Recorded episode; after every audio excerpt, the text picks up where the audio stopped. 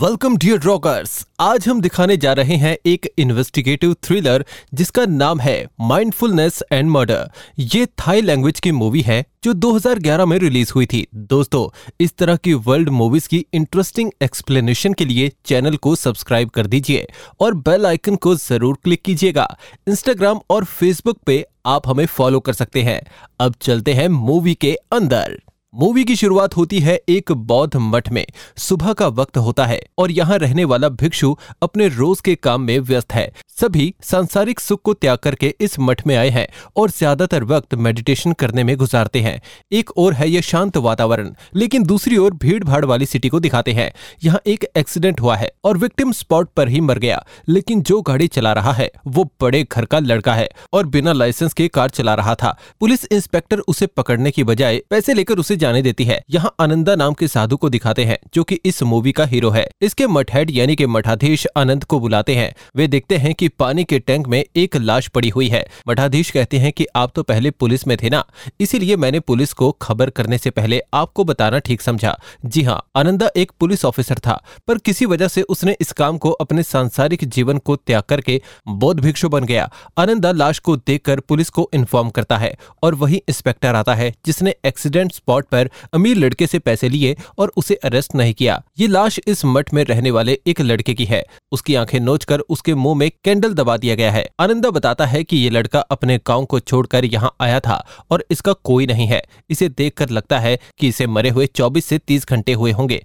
Inspector भी जानता है कि आनंदा एक पुलिस ऑफिसर था। वो पूछता है कि ऐसे अनाथ लड़के का कत्ल कौन कर सकता है और क्यों?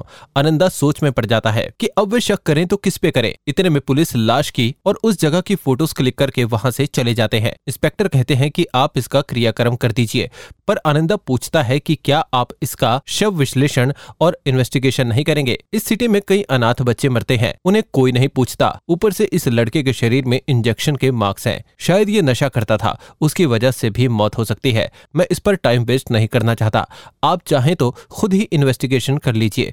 कोई मदद चाहिए हो तो मुझे बता देना। ये कहकर वो चला जाता है। मठाधीश आनंद से कहते हैं कि आप मेरे खातिर इस केस की इन्वेस्टिगेशन कीजिए। यहाँ और भी लड़के रहते हैं और मुझे उन सबकी चिंता होने लगी है। उनका रिक्वेस्ट सुनकर आनंदा सोच में पड़ जाता है कि मैंने पुलिस की नौकरी क्यों छोड़ी और यहाँ क्यों आया? एक साधु होकर इन बातों में पड़ना क्या ठीक होगा? लेकिन एक लड़के की जान गई है। इसका कारण तो पता लगाना ही होगा। ये सोचकर वो अपना इन्वेस्टिगेशन शुरू करता है। मठ का मैनेजर उसे उस लड़के का फ़ाइल दिखाता है। फ़ाइल में उसका नाम लिखा होता है नोही। वो अनाथ था। यहाँ आने से पहले वो नशा करता था। पर यहाँ आने के बाद उसने नशा नहीं किया। अब लाश को चेक करके आनंदा दूसरे भिक्षुओं से पूछताछ करता है, लेकिन कोई इस लड़के के बारे में ज़्यादा कुछ नहीं जानता। आनंदा उस टैंक को चेक करता है जिसमें लाश थी। उसमें एक कीचेन मिलता है। कुछ और भिक्षु भी मदद करते हैं और पूरे मठ को छान मारते हैं कि कहीं कोई एविडेंस मिल जाए। उन्हें लड़के का ड्रेस मिलता है, जिसमें एक विजिटिंग कार्ड और एक पेपर होता है। आनंदा उस ड्रेस को मैनेजर को देता है और एविडेंस को सेफ़ रखने को कहता है। फिर वो उस सेक्शन में जाता है, जहाँ अनाथ लड़के रहते हैं। एक भिक्षु उनकी देखभाल करता है। आनंदा कहता है कि वो लड़कों के साथ बहुत मज़े से खेल रहा है। वो आनंदा को नोही के कमरे में ले जाता है। बच्चों के साथ उसकी फ्रेंडलीनेस देखकर आनंदा खुश हो जाता है। नोही की चीज़ें देखकर दोनों हैरान हो जाते हैं, क्योंकि इस मठ में रहने वाले लड़के के पास ऐसा कॉस्टली फ़ोन कैसे आ सकता है? इंचार्ज बताता है कि वो लड़का बड़ा अजीब था। मैं भी उसे ठीक से नहीं जान पाया। उसकी चीज़ों को चेक करते हुए आनंदा और मैनेजर को एक पेपर मिलता है, जिसमें लिखा है, मुझे परेशान करना छोड़ दो, वरना। और उसके नीचे इनिशियल सी लिखा होता है। वे समझ जाते हैं कि वो कातिल का ही लेटर है, जो उसने नोही को दिया था। आनंदा को पता चलता है कि मठ में आने से पहले नोही किसी और के घर में रहता था। उसका पता लगाकर आनंदा वहाँ जाता है। ये नोही की माँ की सहेली है और कहती है कि मैं इसके बारे में उसका बेल नहीं करवाऊँगी। अब पता चलता है कि नोही कई बार जेल जा चुका था। वो नोही की मौत की खबर सुनकर चौंक जाती है। वो बताती है कि नोही को मानसिक रूप से कई प्रॉब्लम्स थी। ठीक से बात नहीं करता था और बाद में नशा करने लगा और फिर चोरी। जब देखो उसे पुलिस पकड़ कर ले जाती थी। एक साल मैंने उसकी देखभाल की, लेकिन फिर मैं उसकी इन हरकतों से तंग आ गई और मैंने उसे घर से निकाल दिया। यहाँ मठ का मैनेजर तीन भिक्षुओं को देखता है, जो हमेशा अकेले में कुछ बातचीत करते रहते हैं। उसे उन पर शक होता है। तभी मठाधीश आनंदा को बताते हैं कि हमारे मठ का एक साधु कल से लापता है। उसका नाम बॉन्जी है। शायद वो कातिल था और आपके इन्वेस्टिगेशन की वजह से डर कर भाग गया। पर आनंदा बिना एविडेंस के किसी पर इल्ज़ाम नहीं लगाना चाहता। आनंदा बॉन्सी के कमरे को चेक करता है। उसके कमरे में नशीले पदार्थ मिलते हैं। एक भिक्षु के कमरे में ये कैसे आया? और अगर भिक्षु बॉन्सी नशा करता था तो वो इसे यहाँ छोड़कर क्यों चला गया? और वो कहाँ गायब हो गया? उसका नोही के कत्ल से क्या कनेक्शन है? तब एक जनरल का कॉल आता है, जो इन अनाथ लड़कों की पढ़ाई और देखभाल के लिए फंड्स देता है। वो कड़ी आवाज़ में पूछता है कि मेरे फंड्स को लेकर आप लोग कर क्या रहे हैं? वहाँ बच्चों का कत्ल हो रहा है क्या? और वो भिक्षु जो गायब है, उसके बारे में क्या पता चला? आनंदा बताता है कि मैं इन्वेस्टिगेट कर रहा हूँ। जब पता चलेगा तो आपको बता दूँगा। अब आनंदा जैक नाम के लड़के से मिलता है, जिसे मठाधीश ने उसकी मदद के लिए भेजा है। वो चबड़ चबड़ बातें करता है और हर बात पे सवाल करता है। गुरु मुझे सब लंगड़ा जैक क्यों कहते हैं? मैं तो ठीक से चलता हूँ। तुम उन लोगों की बात पर ध्यान मत दो और काम पर ध्यान दो। ये कहकर वो एक जर्नलिस्ट से मिलने जाते हैं। नोही के एड्रेस से उन्हें एक विजिटिंग कार्ड मिलता है, जो इसी जर्नलिस्ट का है। जर्नलिस्ट तुरंत पहचान जाती है कि आनंदा उस बोध मठ से आए हैं जहाँ नोही रहता है। वो बताते हैं कि दो हफ़्ते पहले नोही मुझसे मिलने आया था और उसने बताया कि आपके मठ में नशीले पदार्थ इलीगली बेचे जा रहे हैं। अब आनंदा चौक जाता है कि ये कैसे पॉसिबल है। जर्नलिस्ट कहती है कि मठ में भी तो इंसान ही रहते हैं, है ना? कुछ लोग मठ में आकर अपनी गलतियाँ सुधार लेते हैं, लेकिन सभी ऐसा करेंगे, ये हम कैसे कह सकते हैं और वैसे भी कोई मठ पर शक नहीं करता। इसीलिए शायद वहाँ नशीले पदार्थों का बिज़नेस किया जा रहा है। लेकिन बिना किसी एविडेंस के मैं कोई बात नहीं छाप सकती। इसीलिए मैं उसकी बात को पब्लिश नहीं कर पाई। वो आनंदा को अपना पर्सनल नंबर देकर कहती है कि अगर आपकी इन्वेस्टिगेशन पूरी हो जाए तो आप ये स्टोरी मुझे ज़रूर देना। फिर आनंदा पुलिस स्टेशन जाकर इंस्पेक्टर को वही की चेन देता है, जो उसे वाटर टैंक के पास मिला था। इंस्पेक्टर उसके बारे में पता लगाने का वादा करता है। वो आनंदा को क्राइम सीन के पास मिले, कुछ फुटप्रिंट्स की फ़ोटोज़ भी देता है। अब आनंदा को इन्वेस्टिगेशन करने के लिए एक क्लू मिल गया था। जैक कहता है कि शायद भिक्षु बोन्जी ने नोही का खून किया होगा और फिर यहाँ से बचकर भाग गया। आनंदा सख्त आवाज़ में कहता है कि जब तक सच का पता नहीं चलता, किसी पर इल्ज़ाम लगाना गलत है। वो मैनेजर से भिक्षु बोन्जी का फ़ाइल माँगता है, लेकिन मैनेजर कहता है कि बहुत ढूँढने पर भी उसे बोन्जी का फ़ाइल कहीं नहीं मिला। आनंदा को शक होता है कि कातिल सच को छुपाने की कोशिश कर रहा है, इसीलिए उसने बोन्जी का फ़ाइल चुरा लिया। वो मैनेजर को नोही के बॉक्स से मिला हुआ वार्निंग लेटर देता है। यहाँ के सारे भिक्षुओं की फ़ाइल चेक करो। अगर ये हैंडराइटिंग किसी की राइटिंग से मैच करती है तो मुझे तुरंत इन्फॉर्म कर दो। फिर वो जैक को फुटप्रिंट्स की फ़ोटो देकर कहता है कि इस मठ के हर आदमी का चप्पल चेक करो और अगर तुम्हें इस डिज़ाइन से मैच करने वाला चप्पल मिले तो मुझे बताओ। उसका मुँह खुला का खुला रह जाता है कि गुरुजी सारे के सारे चप्पल चेक करने पड़ेंगे। हाँ बेटा, बिना मेहनत के फल नहीं मिलता। ये कहकर वो जैक को काम पे लगा देता है। यहाँ मैनेजर को चिढ़क नाम के एक भिक्षु की फ़ाइल मिलती है, जिसकी हैंडराइटिंग उस पेपर की हैंडराइटिंग से मैच करती है। अब आनंदा चिढ़ाक से पूछता है कि क्या तुमने ये लेटर नोही को लिखा था? तुम उसे किस बात की वार्निंग दे रहे थे? लेटर को देखकर चिढ़ाक का चेहरा जरा चेंज हो जाता है। वो बताता है कि एक रात नोही मेरे कमरे में आया था और उसने अचानक अपने कपड़े उतार दिए। फिर वो रोने लगा कि मैं बहुत अकेला फील कर रहा हूँ। मेरा कोई नहीं है। मैं यही सोना चाहता हूँ। मैंने उसे शांत किया और अपने कमरे में सुला दिया। मुझे लगा कि वो किसी बात बात से परेशान है। अगली सुबह वो मेरे कमरे से जा चुका था तो क्या सिर्फ़ तुमने इस बात के लिए उसे ये वार्निंग लेटर दिया था? नहीं आनंदा जी, वो एक बार नहीं, हर रात को यही करने लगा। मैंने मठाधीश से रिपोर्ट करना चाहा, लेकिन फिर मैंने फैसला किया कि बात को इतना बढ़ाने से पहले मैं उसे एक बार वार्न कर दूँ। इसीलिए मैंने उसे ये वार्निंग लेटर दिया। आनंदा पूछता है कि क्या वो किसी और के साथ भी ऐसा बिहेव करता था?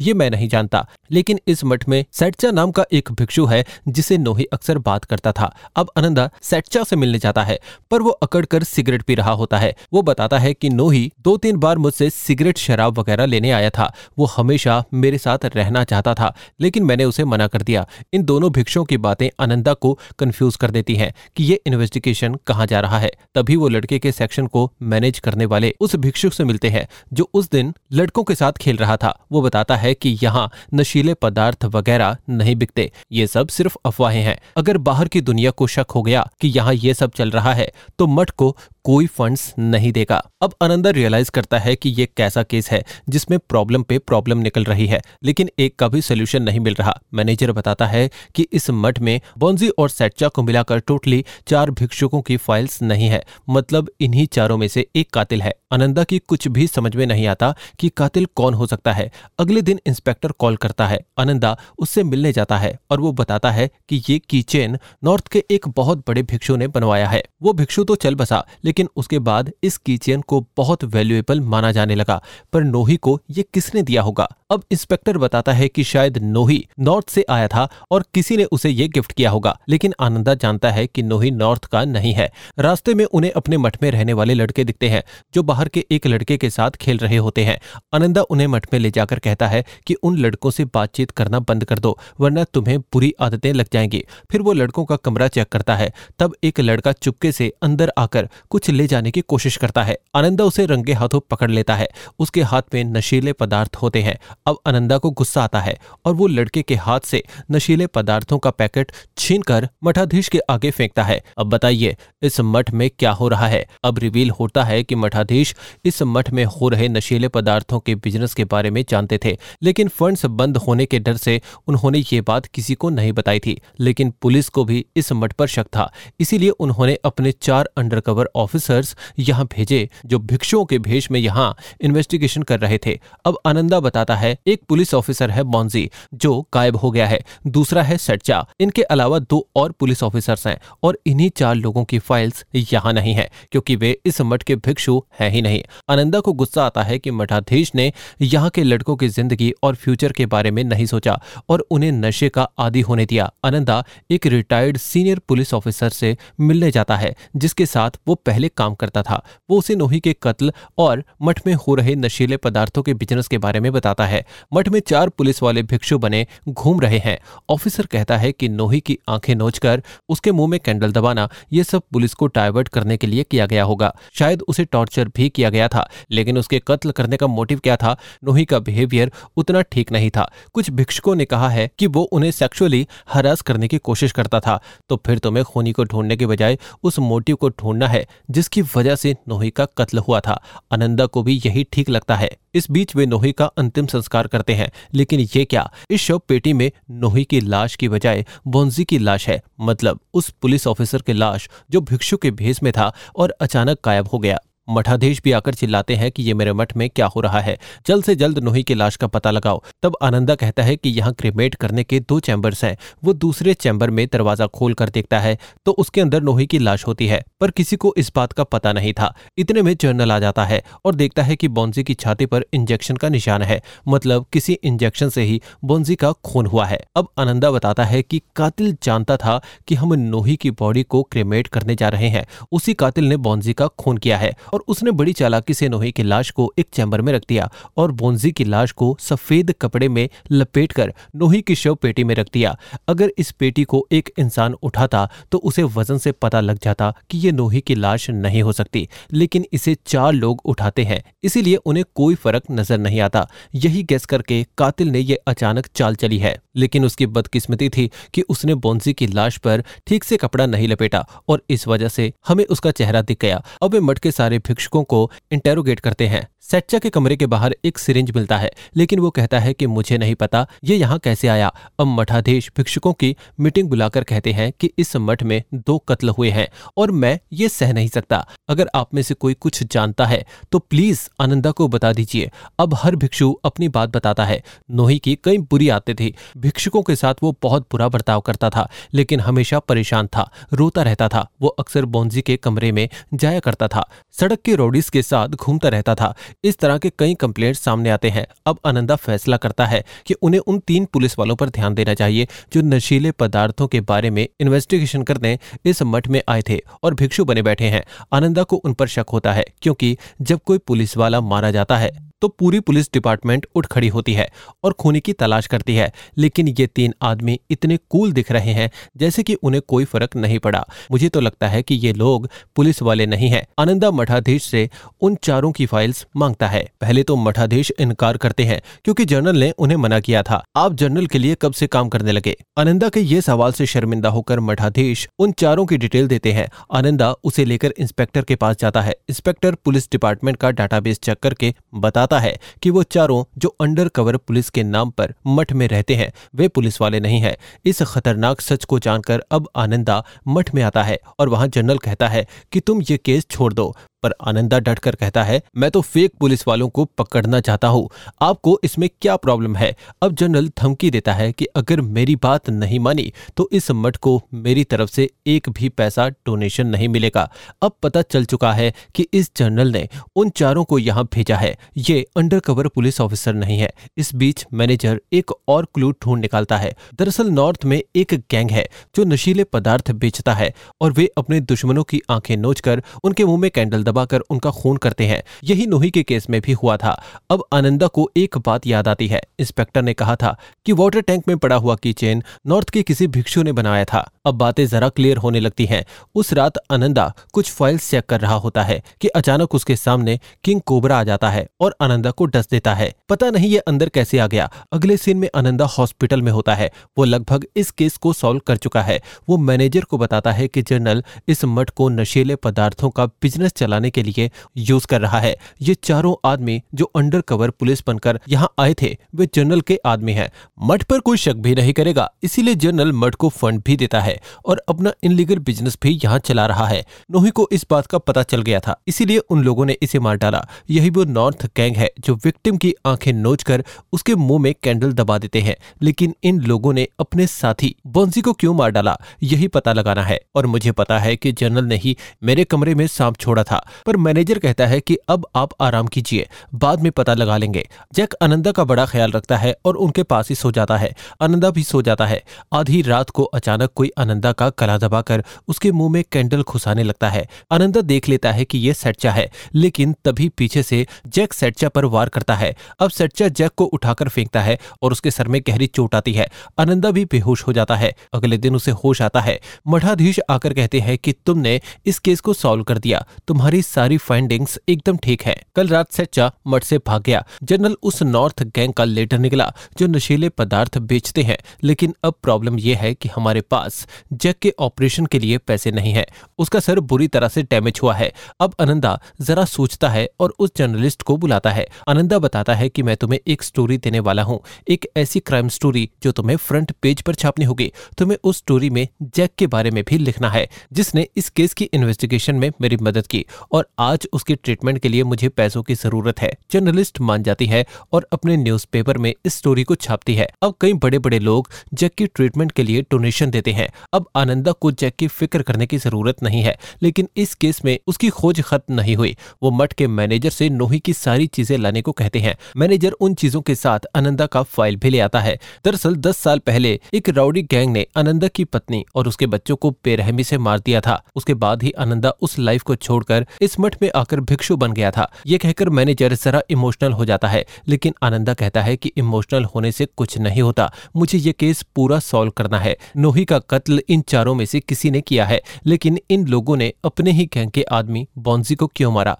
मुझे लगता है कि बॉन्जी का कातिल, ये गैंग नहीं, कोई और है। तुम इस मठ के उन भिक्षुओं की लिस्ट बनाओ, जो नॉर्थ से नहीं है। मैनेजर उन्हें लिस्ट बनाकर देता है। फिर आनंदा के कहने पर मैनेजर उन भिक्षुकों की इमरजेंसी मीटिंग बुलाता है। सारे भिक्षु अपने चप्पल उतार कर मेन हॉल में जाते हैं। अनंता देखता है कि नोही के कत्ल के वक्त जो फुटप्रिंट मिला था, वो चिढ़ाक के चप्पल का था और चिढ़ाक नॉर्थ से आया है। इसी ने आनंदा को बताया था कि नोही उसके कमरे में आया था। उसने सेक्सुअल फेवर मांगने की कोशिश कर रहा था। अब मीटिंग खत्म होती है और आनंदा चिढ़क के कमरे के पास जाता है। वो दूसरे भिक्षुकों को पास के कमरे में वेट करने को कहता है, क्योंकि उसके और चिढ़क के बीच जो बात होगी, उसका यही विटनेस होगा। आनंदा चिढ़क के कमरे में जाकर उसका वेट करता है, तभी चिढ़क आता है। आनंदा को देखकर वो जरा टेंशन में होता है। फिर भी कैजुअली कहता है कि क्या आपका इन्वेस्टिगेशन खत्म नहीं हुआ? और आप मेरे कमरे में क्या कर रहे हैं? अब आनंदा बताता है कि मेरा इन्वेस्टिगेशन अभी यहाँ खत्म होने वाला है। वाटर टैंक में जो कीचेन मिला, वो तुम्हारा है। नोही का कत्ल करते वक्त तुम्हारा कीचेन वाटर टैंक में गिर गया।